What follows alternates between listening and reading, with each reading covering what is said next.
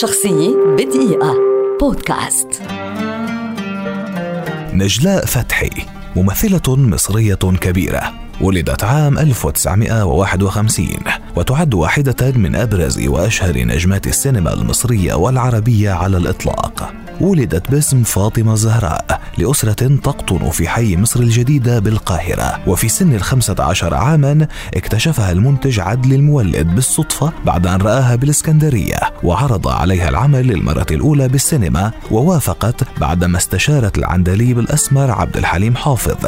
الذي كان صديقا مقربا للأسرة حتى قبل أن تعمل بالتمثيل والذي شجعها على اتخاذ القرار واختار لها اسمها الفني نجلاء وهو اسمها الذي عرفت به بقية حياتها. وبالفعل قامت بدورها الأول في فيلم الأصدقاء الثلاثة عام 1966 مع أحمد رمزي وحسن يوسف ونبيل عبيد في دور صغير.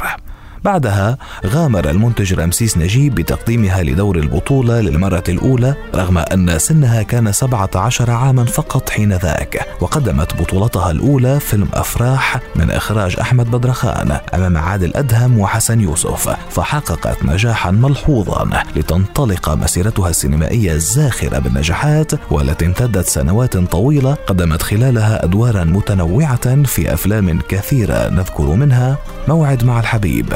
دمي دموعي وابتسامتي. أنف وثلاث عيون. حب فوق البركان. أحلام هند وكاميليا. اسكندرية ليه المجهول. عفوا أيها القانون.